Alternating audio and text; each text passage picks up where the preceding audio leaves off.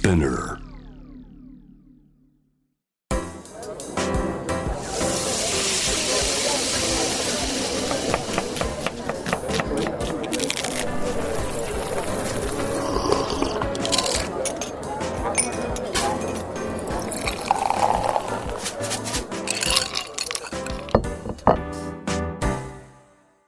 アジナ副音声ボイスオブフード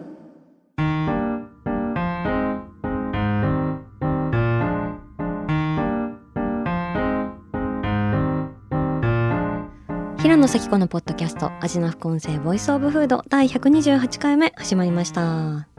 この番組は365日食べ物のことしか考えていない食のしもべことフードエッセイスト平野咲子が毎回テーマに上がるフードについて熱く語り音楽のライナーノーツみたいに美術館の音声ガイドみたいに食をもっと面白く深く味わうための投稿をお届けする番組です。今日はですね最近私が非常に自炊的な面でお世話になっているとある本がありましてそれが「新しい家中華」っていうレシピ本なんですけれどもなんとその著者である中華料理愛好家の首藤さんをお迎えしております首藤さんはじめましてはじめまして。よろしくお願いします首こちらこ藤さん来てくれた。歓ありがとうご喜ざいます。ありがとうございます。ちょっとまずは首都さんのプロフィール紹介させていただきます。初中国で本場の中華料理に見入られてから四半世紀以上、本場でした手軽に作れる本格中華料理レシピを紹介するノート、おうちで中華マガジンは発行部数1万部超え。10月19日に初レシピ本新しい家中華を発売。発売即第4釣り？はい。うわー4釣りはすごいですね。ございます。声 声が消えウィスパーな感じで。ウィスパーになってしまう謙虚さをと感じていいますが。自分自身も信じられない感じで、もうありがたい限りでいやすごいですよね。だって発売前重版という夢の言葉も、はい。はい、飛び出すほどに話題沸騰中ということで。そうドラマで見た単語だと思いながらわ。かります もう出版人全員憧れの言葉がね もう舞いながら今四釣りということで本当におめでとうございますありがとうございますあ。の今週はぜひちょっとこの新しい家中華とは一体どういう本なのかっていうところに迫る回であのやっていきたいなというふうに思ってるんですけれどもまずこの新しい家中華こちらの本っていうのはなんかどういうコンセプトっていうふうに、そうですね。うん。とまあもともと若い頃に中華料理に、うん。まあハマってしまって、うん。そこからまあ二十数年中国各地を旅歩いてきたんですけど、うん。うんまあそれで出会った中国各地の料理の中から、うん。とはいえ日本のスーパーでも気軽に手に入る食材で、うん。まあ、特別な調味料とか調理器具を一切使わずに作れる、うん。まあ、簡単で美味しい料理を78個集めましたというのが基本のコンセプトです。なるほど。はい、そこにおいてのその新しさっていうところにはどんな思いを込められたんですか？そうですね。なんか日本での中華料理に対するイメージって、うん。まあ、すごいこってりしているとか、うん。材料や調味料が多いとか、うん。まあ、なんか作るの難しそうとかま、あいろいろ、まあ、ハードルが高そうな印象があると思うんですけれども、うん。まあ、どうもそういうもんばっかりじゃないんだよなって思いが昔からありまして、まあ、だから今回は簡単に作れて毎日でも食べられる。これまでの中華料理に対するイメージを裏切るあまり日本でも知られてない料理という意味で、まあ、新しい家中華と名付けた。じゃあ新しいは実は新しくない普遍的な中国の家庭料理みたいなイメージ。おっしゃる通りでこれうん中国人の人が見たら何一つ新しくない。全部そこら辺にある普通の料理みたいな。ああなるほど。でも例えばこれまでもその家中華みたいなあの私読み方が分かんないんですけど過剰菜みたいな家に常に菜ってじゃあちゃんさいっていう。じゃあちゃん菜 はい。があのね並ぶレシピ本ですみたいなこととかはあったりしたけれども、うん。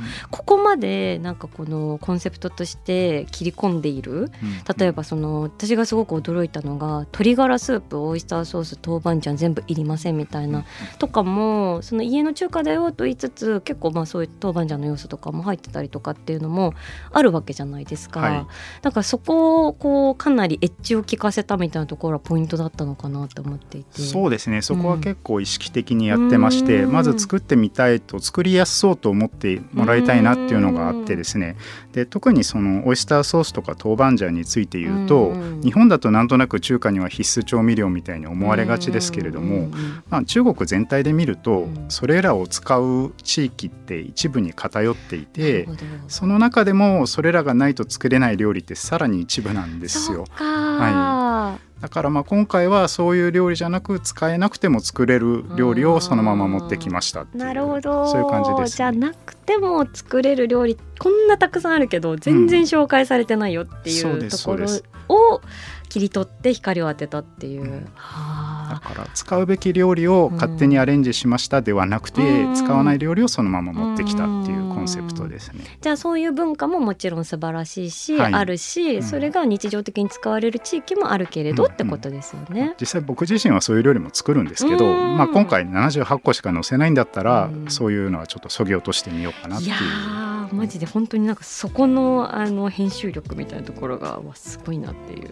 まあそれはね編集者さんとかとの相談で出てきたコンセプトではありますけど。素晴らしいコンセプトだなと思います。うん、もう私の冷蔵庫にはねいつ買ったのかわからない豆板醤ですね。ありがち。じゃんじゃんじゃんみたいななんか 全部並んでてガチガチみたいな。もうねありがちな現象これ本当に。ね、うん、あれいちいち出してきてねこう計量してとかやるのもまあ作るハードルを上げている一因なのかなと思いまして。確かに、あとなんかすごく特徴として興味深いなと思ったのがこの野菜をたっぷり食べられるっていうのが、うんうん、そうか中華で野菜そうかたっぷり食べられるのかみたいな言われてみればそうかみたいなイメージもあったんですけど。そうですね。これもやっぱしつこいとかと相反するイメージだと思うんですけど、まあ、中華の調理法の炒めるとか茹でるとか蒸すとかやるとまあ野菜のかさがぎゅっと減るんで、まあ、例えば生野菜サラダとかよりはるかに多くの量が食べられる。でまたそれをちょっとした油とかで、まあ、コクと香りを加えてやるだけでちょっと信じられないぐらい食べられますよっていうのが僕が向こうで暮らしてた実感でもあるので。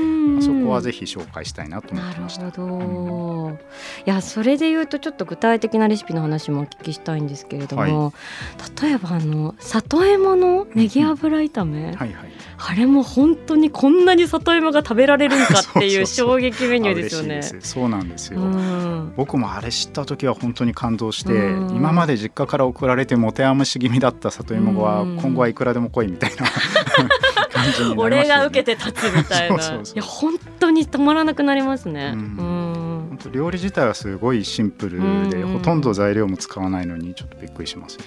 これって本当にネギと、うん、青ネギと塩と油と里芋だけです、うん、あと水かなんか私結構その野菜を炒めるにあたってニンニクいらなくて味が成立するんだってところもまず結構あそうか。なるほど、うん、思ってしまった。あのその野菜そのものに、はい。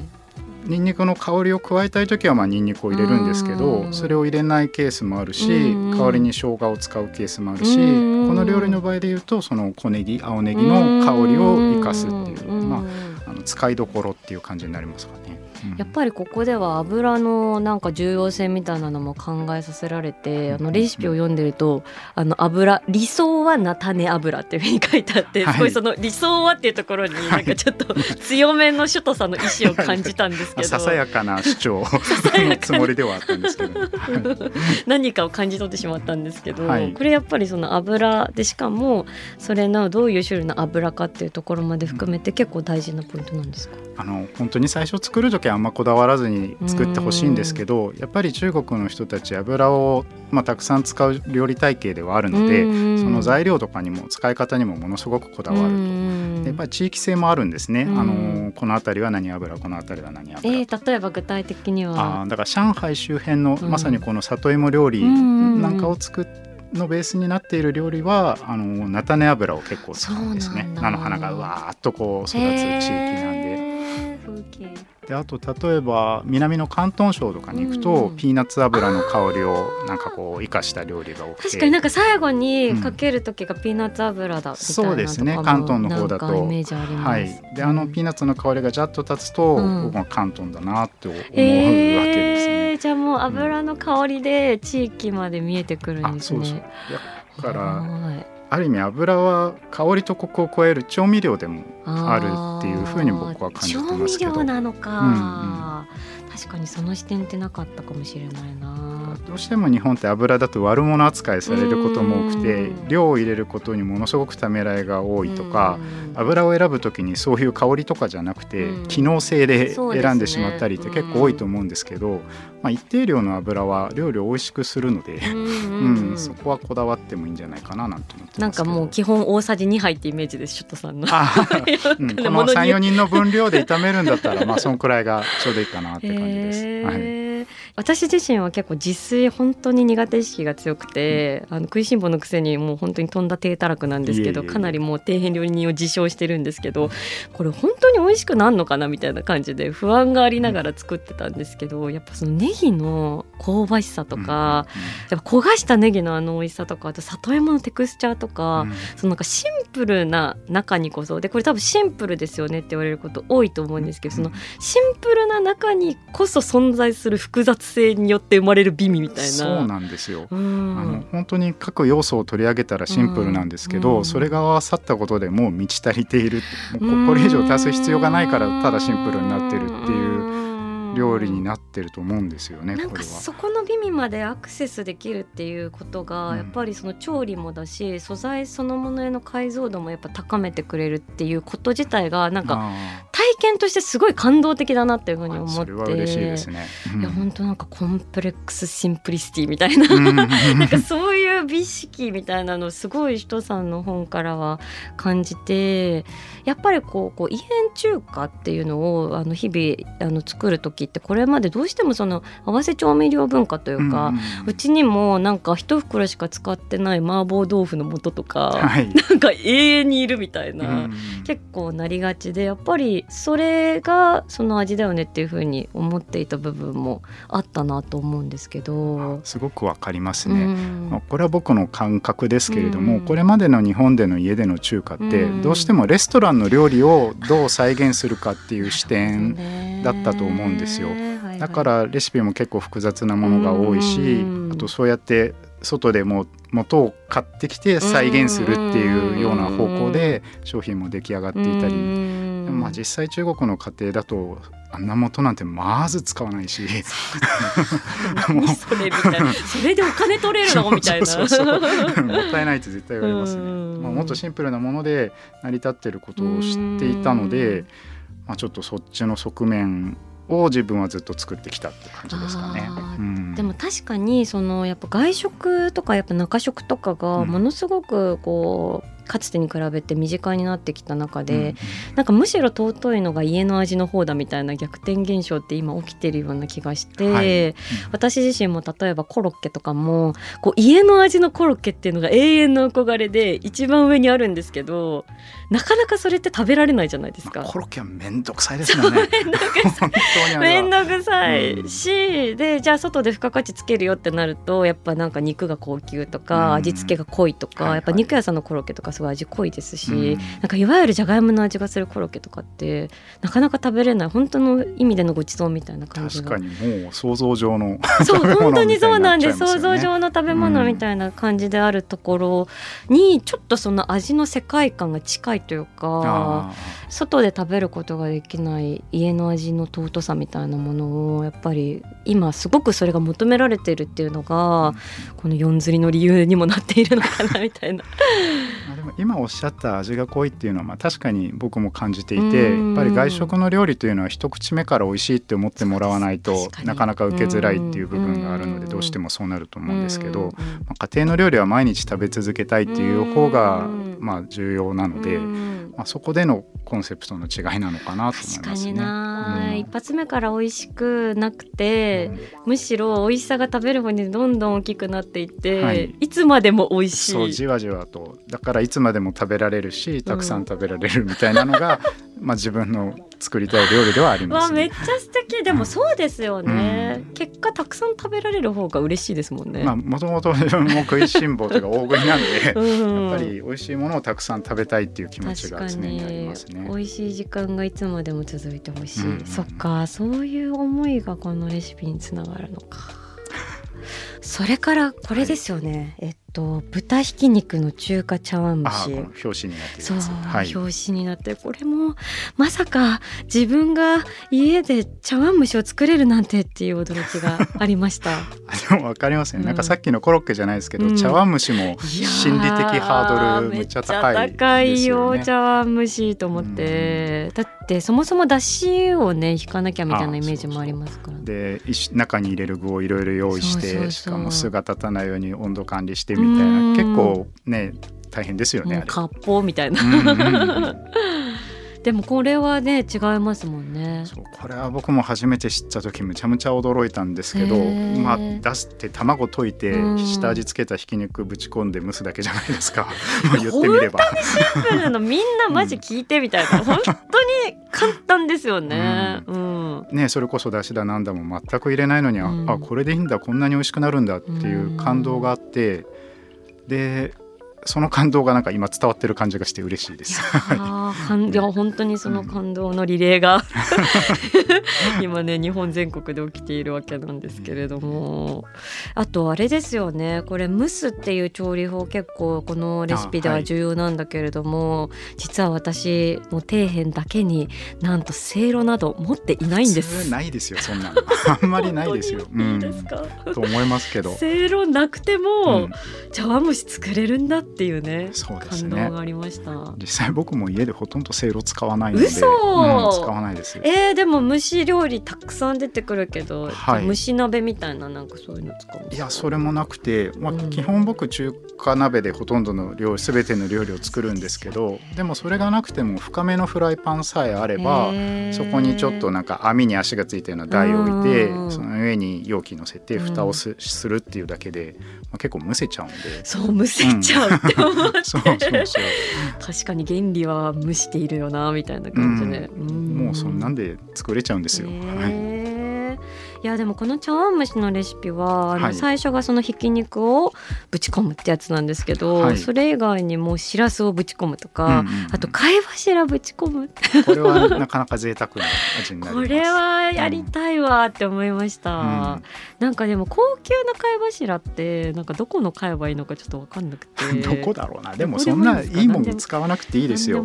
あのちゃんと戻してから入れれば美味しいです、でその戻し汁も入れるとその旨味がね全部に広がってとても美味しい。いや私今クリスマスに一番欲しいもの高級貝柱サンタは認識してるんでしょうか？確かに。星貝柱かみたいなね。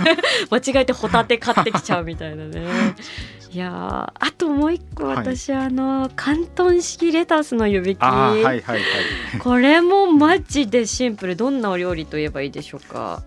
もうレタスを、まあ、葉を外して数十秒茹でて、うん、そこに醤油だれをかけるだけっていうえっていう料理ですよね。え 一言で言うとえ。えっていう料理ですよね。いやでもこれ本当に一発でレタス2分の1、うん、もう秒で食べられますよね。一、ね、人でも全然余裕ですよね。全然食べられます。私、うん、あの家族で1個レタスボンって買ってきて半分に切ってなんか深夜24時くらいに それぞれでなんか2分の1ずつ食べてなんかいきなりレタス丸ごと1個食べる神みたいな感じになって。まあ、でも深夜でもレタスですからね罪悪感もないしいいですよね。これは本当に広東省のさっと茹でるってこの広東料理の技法なんですけど向こうのヤムチャレストランとか行くとその天津のあのなんていうんですかね箸休めじゃないけどあいの手みたいな感じでこういう野菜を一緒に頼むんですよ。それと粉物ばかりで胃が詰まりそうなところを野菜でっていううまくバランスが取れるようになってますね。あじゃあやっぱりその天津の攻略法で言うと、うん、ちゃんと合いの手で野菜を挟めってところなんですかね。天津だけ頼むとかえってたくさん食べられない。なんかめちゃくちゃ真理ですね。本当ね一時期もう4年間ぐらい毎週やむちゃしてましたからそれで得た経験です。やむちゃエキスパート 好きでしたね。へえ、うん、そっかなるほど。うんその他あの底辺におすすめなレシピとかって。別にそんな底辺っておっしゃらなくてもね。でも全然本当料理始めたばかりの方に勧めたいレシピばかりだなと思ってるんですけどねあの多分一番簡単なのは、うん。あれ日本語なんて名前だったっけな。あ小ネギの中華冷ややっこなんですけどまさか冷ややっこにネギを乗せたものがレシピ化されるなんてねこんなんでいいのかなと思ったんですけど、まあ実際日本には思わず醤油かけちゃうし、それを塩とごま油と青ネギだけで食べさせるっていうのが僕も初めて食べた時結構驚いたんですね。うん醤油の香りとかを入れないからこそ、まあなんかこうネギとか大豆の香りがね十分に味わえるっていうまたシンプルな中の複雑性に気づける味ですね。そうですね。ね。一つだけ注意があってこれぐっちゃぐちゃに本当に原型とどめないぐらいに混ぜてから食べると一番美味しいあそうなんだ、はい。これ重要情報ですね。まあでも私すごいわかるって言っていいのかわからないんですけど、はい。私例えば揚げ出し豆腐とかうんをうん。ご飯の上に乗せて。もうぐちゃぐちゃうんうん。にして、本当もうなんかすごい勢いでぐちゃぐちゃにして食べるのが好きで、それをなんかあの子供の頃に、はい。なんだろうななんかあの学校の家族会みたいな感じで、うん。なんかいろんな家族の人がいる中で、はい。なんか和食の料理屋さんに行った時に、うん。私がおもむろに揚げ出し豆腐をご飯に 入れてぐちゃぐちゃにして食べたら、はい平野さんの娘さんは本当に面白い食べ方するわね みたいなこと言われて後でお母さんにちょっとあれは家以外ではやめてみたいなことを言われたんですけど。まあねそういう人様の目とか気にしちゃうとそうなりますけど、うん美味しさはなんかすごい想像あつくし本当ですわかりますね。やっぱ豆腐ぐちゃぐちゃに限りますよね。絶対美味しいと思いますねすよ。しかもそこに油の衣も混じったら絶対美あ味しい。ーそうですよね、うんいやじゃあちょっとこれから堂々と豆腐をぐちゃぐちゃにして首藤さんも言ってましたみたいなこれはしなかったら逆にダメです。ダメです、はいダメ逆にあの豆腐に失礼ということで、ありがとうございます。あと他にあの首藤さん的にうんこの料理たちをこうどういうふうに美味しくあの作るコツみたいなものって何かあったら教えてほしいなと思うんですけど。まあそのお店で出すプロの料理ではないので、うんうん。まあ家庭料理でそれぞれの好みに合わせた仕上がりに結果的になればいいと思ってるので、うんうんあんまりこうこうしてくださいとかいうのはないんですけど、まあさっきのそのいや今めっちゃぐちゃぐちゃにしてほしい まあそうかそれは美味しいからその方が。あそう伝えてほしい、ねそういうのだ。そこはそそういうアドバイス。この本はねそういうアドバイスが至る所に散りばめられてるのでマジで隅々まで読んでほしいですよね。でもなんでしょうね。作る方にとっては知らない料理であることが多いと思うので、最初の1回だけは一応騙されたと思って書いてある通りに作っていただいて、まあ、それで味見をして、まあ、もうちょっとこういう方がいいとかいうアレンジを自由にしていただくっていう風にしてほしい。うん。なるほど、はい。最初はそのままで味見をするっていうのをちょっとお願いしたいななるほど最初はあれこれ足さずに作ってみると。そうですね。私はあのそれで言うとスープをちょっとマスターしたいなって思っていて。すごい簡こ単ですよ。な本当ですか、はい。私この間クレソンと牛肉のスープを作ったら多分私分量間違えてたのか知らないんですけど はい。えなんか私牛肉が多かったんで、全部1.5倍で作ったら多分水が多すぎて ちょっとバカすぎますよね。おお湯やんってなって、うん。これはねしかももともとのレシピで多分34人ぐらいの調整にしてるので、そううか、ん、すごいタップタプになったんじゃないですか。すごいタプタプになってしまってこれはどうしたらいいんだって言ってお湯を飲みました。そうです。うん。ちょっとね今時34人分の分量のレシピ本ってどうなんだっていうのもあるんですけど。いやいやでもうん。一気にペロッと食べれちゃいますよ本当にこれ。うん。そうちょっとスープその鶏ガラスープを入れないスープってめっちゃかっこいいなって思っててここに出てくるやつ全部そうじゃないですか。そうですね、うん。それで全然成立するんじゃないかなと思っていてあのちょっと一回それでお試しいただきたいっていう感じですね。わ。かりました、うんちょっとあの頑張って美味しさ引き出してみせます。でもスープって本当材料入れて煮るだけなんで、うんあのの失敗確率他より全然低いと思いおかます。しいな 私あんなお湯になっちゃった。私別に薄味が苦手とかいうタイプではなくて、はい。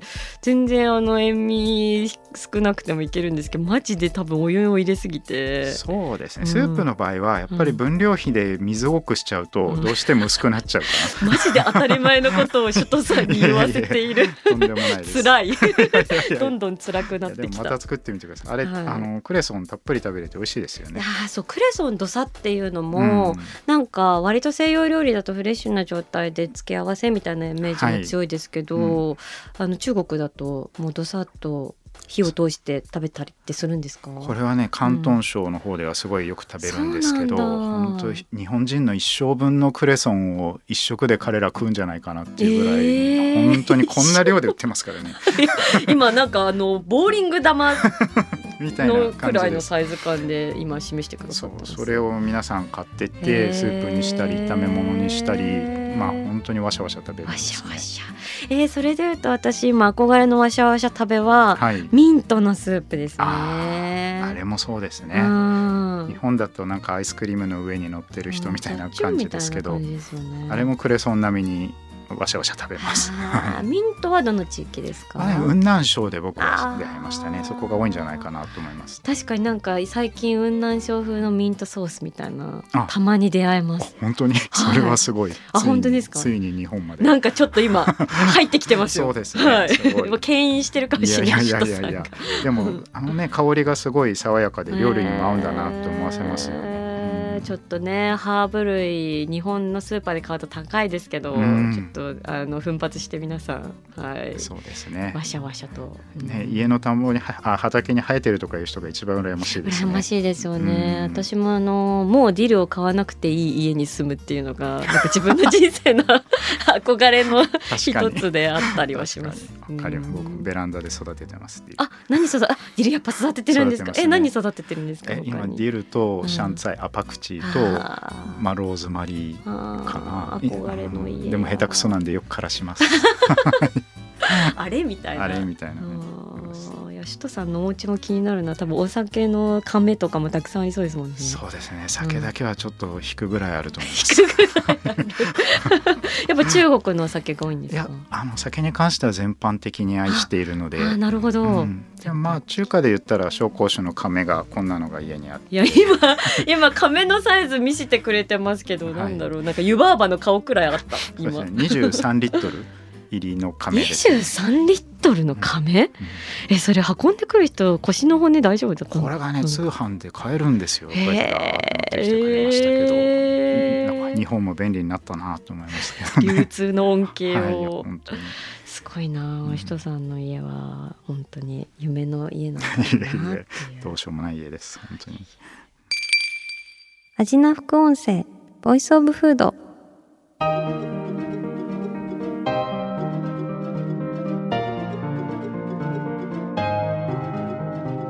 はいというわけで今回は手軽あっさり毎日食べたい新しい家中華の著者で中華料理愛好家の首都さんにお話を伺いました。首都さんどうもありがとうございあました。りがとうございました。もうなんかお腹が空いて空いて仕方ないトークでした。いやいやいやよかったですいやー、はい。今夜なんですけど今夜なんか何作られるとかありますか？いや今日は外で飲みます。大事ですね、はい。ちょっと首都さんの飲みアドレスも気になるところではありますけれども、あのちょっと次回はですね首都さんが中国で出会った素晴らしいお料理とかこの本が生まれるに至るまでのこのエピソードゼロを。はい、うん。ぜひお聞きしたいなと思っておりますよろしくお願いしはい、引ますき続きどうぞよろしくお願いしますそして引き続きアジナ副音声ではアジナフレンズたちの好きな食べ物のメッセージも募集しています。ぜひエピソードとともに送ってください。メッセージを紹介された方には番組オリジナルステッカーをプレゼントします。メッセージはアジナ副音声のインスタグラムをチェックして送ってください。そしてアジナ副音声は毎週月曜日に配信しています。さらに JWAVE のラジオでもお聞きいただけます。毎週金曜日深夜12時30分から FM81.3JWAVE こちらもぜひチェックしてください。平野咲子が届ける味な副音声ボイスオブフード。次回も食べ物への愛を声にしてお届けしていきます。あお腹すいた。